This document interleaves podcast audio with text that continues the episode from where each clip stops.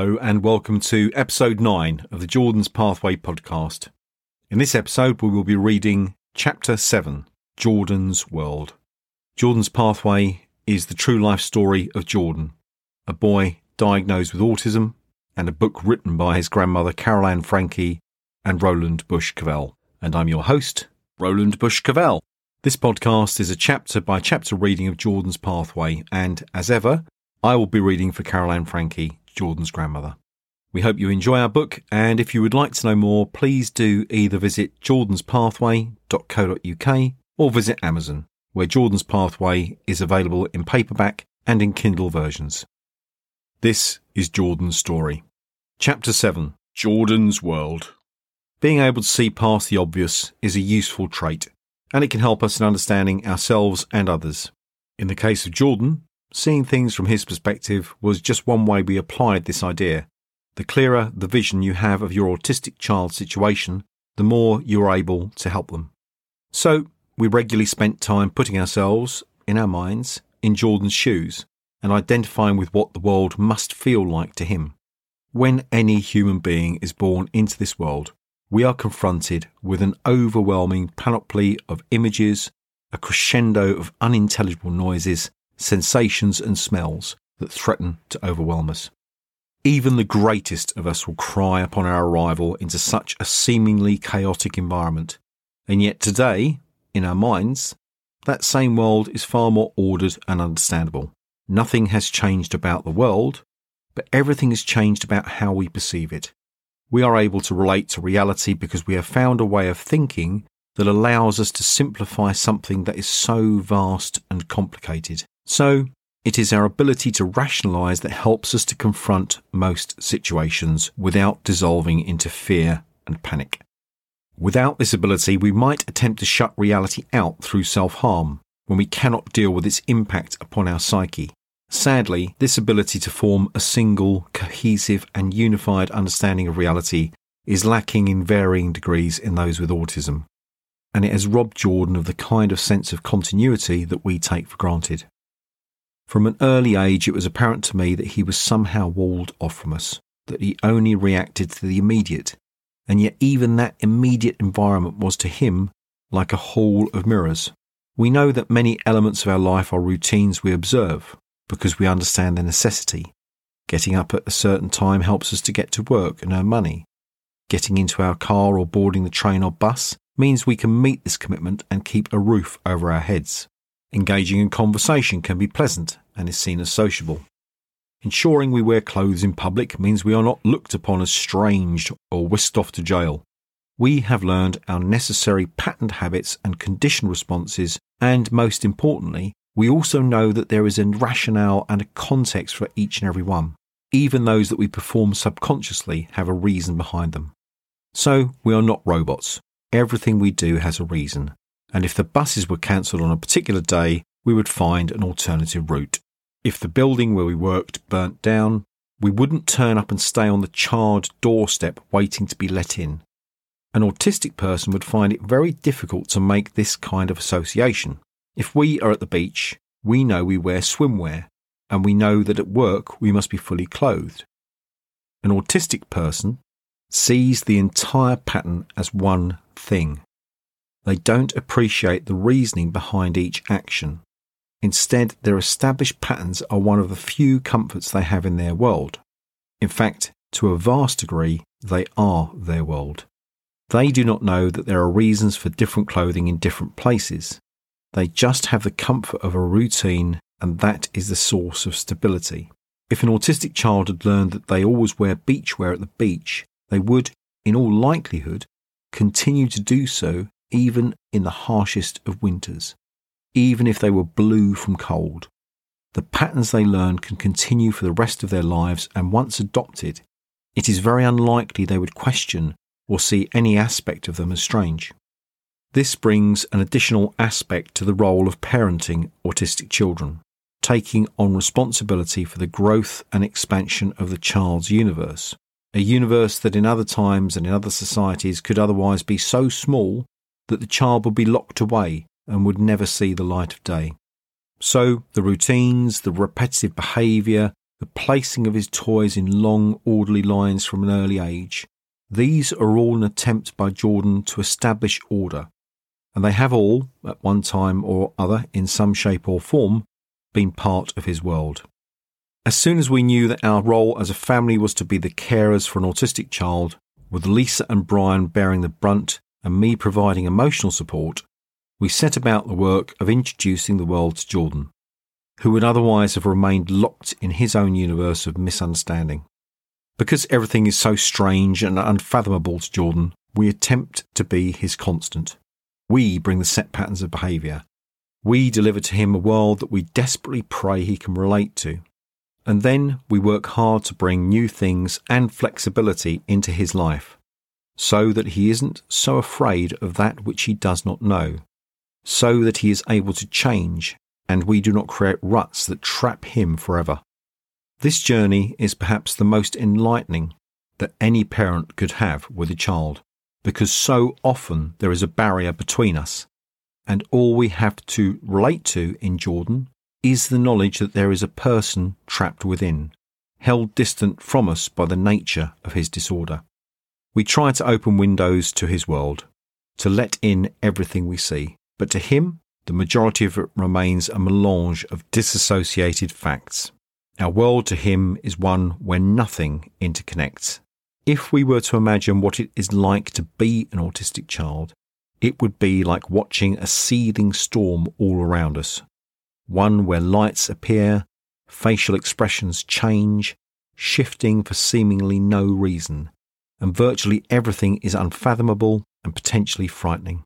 Were our brains suddenly rearranged and put together in the same way as Jordon's, it would be enough to send us mad with the strangeness of it all.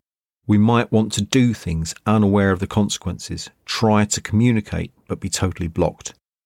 People would talk to us in a strange language we have never heard before. We might be overwhelmed with conflicting feelings and have no idea what these feelings are and where they arise from. We might experience anger and have no idea whatsoever as to why, nor how to control how we react to that emotion. Frustrations would roll over us all the time, and something as simple as ceiling lights and a moving face might strike so directly into our consciousness that it is like we are under some form of assault. Robbed of our usual thought patterns and reasoning, we might be surrounded by people and have no idea as to who they are and their relevance to our lives. Unable to speak, with no language available to us to communicate our needs, we would only be able to express our frustrations through screaming and crying. In reaction to this walled off existence, we might retreat, look away, try to immerse ourselves into our own world of safety, try to bring some form of sense to the world by doing the same thing over and over again or putting objects in understandable straight lines.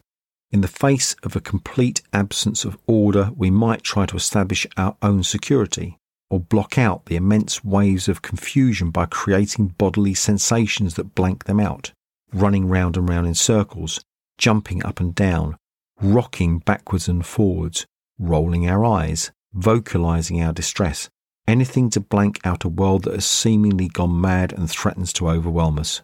So every time you look into the eyes of an autistic child, try to imagine how you would bear the weight they have to carry every day of their lives.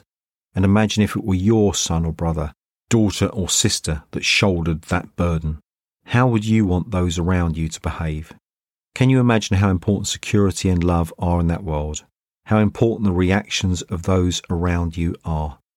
The burden of autistic child's life lies with us and it shows also how blessed we are to be able to recognize that which they cannot. We need to understand that they are ignorant of our ways, appreciate how difficult just about everything is for them, and recognize that inside is a beloved child. My focus all through Jordon's early years, throughout the problem strewn pathway he walked, was to find ways to help him and to help Lisa and Brian. Other than his parents, I was the person who knew Jordon best I was there at his birth and virtually every day of his life, and every step of the way up until he went to school. As a constant companion, I knew that the key to working with him was to gain an insight into where his problems originated within his mind, his thought patterns, and to understand how he perceived the world. Making that connection can be an extremely difficult task, especially when you are dealing with a boy whose chief problem lies in communication and is almost totally blocked from understanding himself.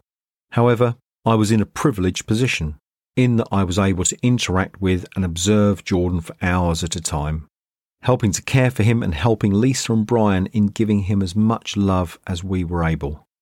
I found that by putting myself in his shoes, by attempting to see what life looked like from his perspective, and by mentally positioning myself at his level of understanding, I was able to gain a far greater insight into Jordon's outlook.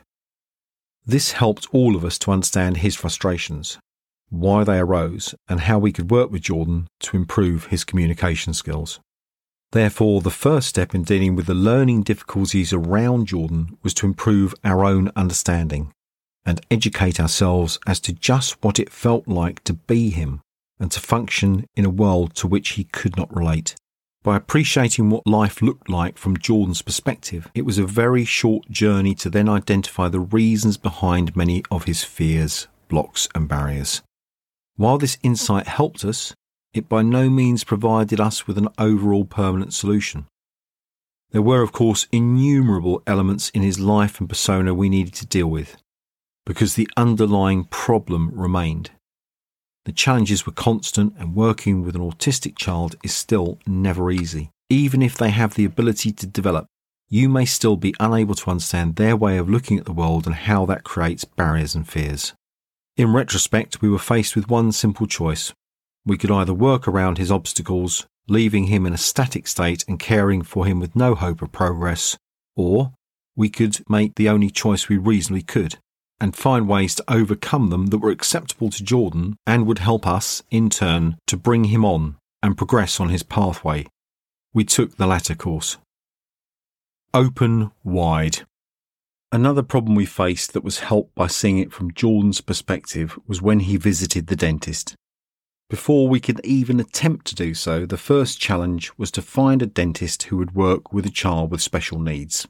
Thankfully, this didn't take too long and after several phone calls explaining the situation and that there was no way that Jordon could be made to sit in the dentist's chair, we found a dentist willing to work with autistic and special needs children. Again, this was one occasion when we were called upon to both reassure and incentivize Jordon. At first, there was only one way we could coax Jordon into the dentist's chair, and that was to get Brian to lay back in it and Jordon would then, in turn, lay on Brian, with the promise of some reward after the visit. This dentist knew that Jordon needed to be familiarised, and so he progressed very slowly. On the first visit, he had only the briefest of glimpses into Jordon's mouth. On the next visit, he was able to inspect for a little longer. In between each visit, we would teach Jordon to open his mouth for the dentist, getting him to say, ah, and constantly reinforcing what he would encounter at the dental surgery. What do you say at the dentist, Jordon? His mouth would stretch unimaginably wide, and then softly we would hear, Ah. Yes, that's right, Jordon. Well done. These tactics worked, and while they may sound like quite simple steps, it is sad to say we saw even this small development as a sign of progress. I know of many autistic children who are only able to have dental work done under a general surgical anaesthetic, completely unconscious, while Jordon, by contrast, is now completely familiar with the dentist and able to accept any treatment that is needed. Jordon's progress meant one less burden on Brian, negating the need for him to take time off of work every time Jordon had an appointment and play the role of chair cushion. We were always mindful that Jordon had to do things at his own pace and never forced him to engage in any activity. In fact, there was no way he could be pushed lest we put him off forever. Slowly, patiently, we would allow him to become used to the world around him, knowing this was the only way he could progress. Even deeper water. Swimming was a similar story. I knew we had to very slowly acquaint Jordon with the idea of being in the water, very slowly and gently, quite literally allowing him to test the water by putting a toe in at a time. Jordon made trips to the swimming pool either with Brian or with his school, and they both let him take his time, allowing him over the course of many visits to become accustomed at his own pace. Brian would at first allow Jordon to sit on the edge of the swimming pool and dangle his feet in it before he was ready to take the plunge. Also, as a family, we took him to the seaside and walking on a sandy beach, we would stroll to the shoreline and allow the waves to lap our feet. We took him anywhere where we could slowly introduce the idea of water and gently familiarise him with it. Introducing new things into his world was greatly helped by our gradually coming to relate to how his mind worked. Then all that we needed was saintly patience and the repetitive explanation of every new situation before he entered it. Whenever something caused him anxiety and we saw his fears rising, or we could see signs that indicated he was nervous, we would not pander to them. Instead, we would laugh at the situation, be it the waves lapping high enough on his legs to cause him concern, having his feet measured in a shoe shop, or the strangeness of the dentist's chair. For our role was to introduce Jordon to the world without placing fear in him or between him and the future. Time waits for no man. One of the idiosyncrasies we were all aware of, especially in the early years, was that Jordon did not understand the concept of things happening in the future. He thought everything happened immediately. So the moment he had some concept of language, and we mentioned a trip to the shops, that we were going to eat a meal, anything at all, he thought it was to happen right now. When we made any trip, the moment we mentioned it, even before it was time to go, all his nervousness would come to the fore and he would be lost to his own trepidation. If we said we were going shopping, even though shopping made mixed feelings arise in Jordon, he would always think we were going immediately and he would rush to the front door. Any delay, and he would stand screaming at the front door. To prevent this happening, we learned not to announce any activity or future event until it was actually time to do it to get ourselves ready for any trip before mentioning anything to him. Typically, we would ensure we were all dressed and ready to go before we made any mention of our plans to Jordon. In the early years, Jordon had no interest in other people, so it didn't matter that we were all furtively getting dressed in Wellington boots and winter coats for an unannounced trip to the shops. Even this would give him no clue that an excursion was imminent.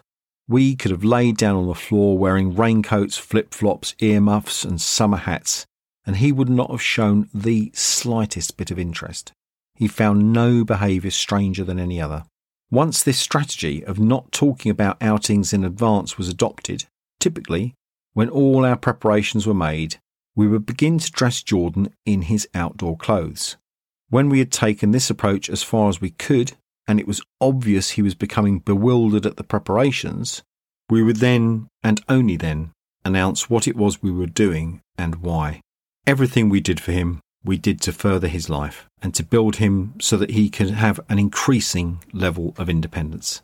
Some autistic children, despite their family's very best efforts, can remain totally dependent on others well into adulthood and even for the rest of their lives. If you can imagine what it is like to be in his shoes, it means you are one step nearer to knowing how to find solutions that could work for him. Slowly, little by little, we recognised that Jordon had the smallest of chances of learning and growing. We realised that he had a hope of developing and a chance of happiness and independence in his life. Knowing that there was hope far beyond the bleakness of our original expectations kept us all going. Jordon and the beach. Determination can't be all that keeps you going. Everyone needs a break now and then, but holidays with Jordon are few and far between, to say the least. And it is a very rare event for us to go away for anything more than a day trip as a family. Just over 10 years ago, when Jordon was around five years old, I could see that Brian and Lisa very much needed a break.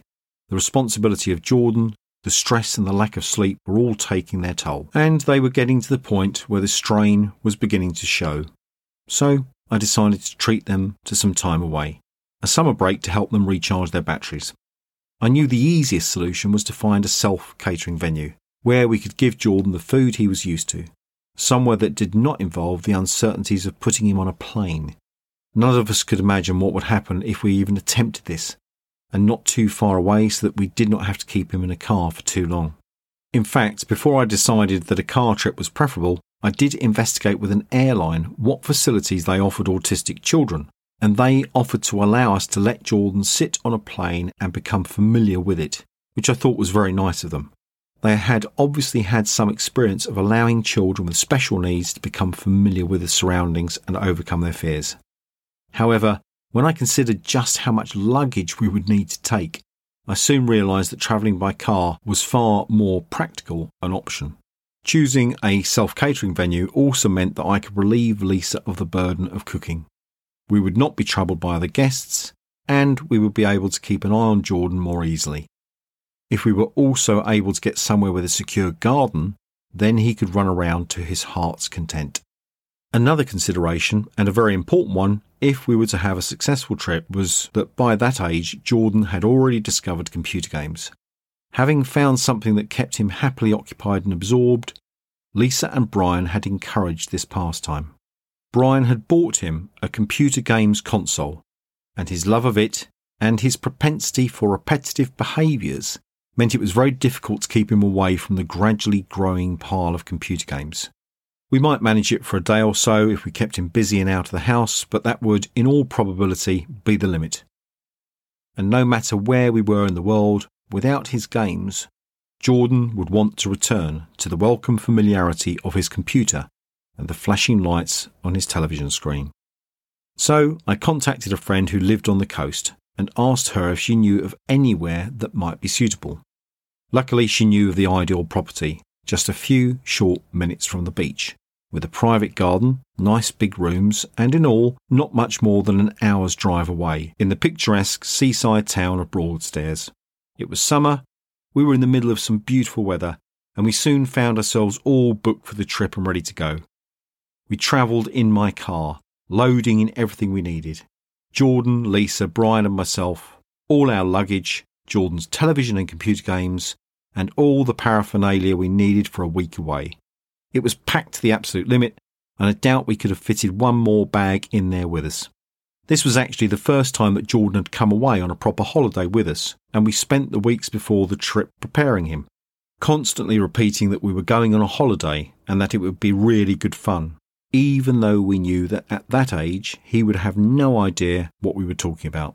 Indeed, he pretty much ignored us and our efforts to prepare him, with constant references to living in a new house just for a few days, all the way up until the time of the trip. When we arrived, the home was ideal. We busied ourselves putting our clothes in the cupboards and checking the property over for anything that might be dangerous for Jordon. At five years old, he couldn't be trusted any more than a two year old could, and so we had to ensure that the perimeter of the garden was secure, that there were no dangerous items he could lay his hands on, and no rooms he could inadvertently lock himself in. Our seven days away were beautiful. It wasn't long before we were visiting the beaches, and it was so lovely to see Jordon having so much fun, ecstatic with the freedom of it all. You could almost imagine he didn't have a care in the world. He could run around with no immediate dangers. It was equally lovely to see my daughter and Brian having a bit of space and time with each other. It was even better when my sons, who lived not too far away, decided to join us, both bringing their partners with them. I love having the family all together. Mark visited for the day, and Gino stayed overnight, and we had a marvellous time. The boys kept an eye on Jordon as he played on the sand and took him around the amusement arcades, which Jordon absolutely loved. It was a holiday, and so we decided we didn't want to go through the trials of denying Jordon what he wanted to do. And so whenever he saw a flashing machine he liked, we would give him a coin to put in the slot, witnessing his delight. Jordon was in his element. Lisa and Brian were enjoying the pleasure of having their family around them, and I was so happy that the holiday was working out well for everyone. It was one of the few times when I felt that we had actually achieved something, that Jordon had a bit of happiness, and everyone was able to be part of it. Days passed without taking a daily trip to the beach, watching Jordon play on the slot machines, running around wherever he was in sheer delight. We would sit in the sun watching him having fun eating the ice cream he would not touch, and it allowed us all to have the break we needed.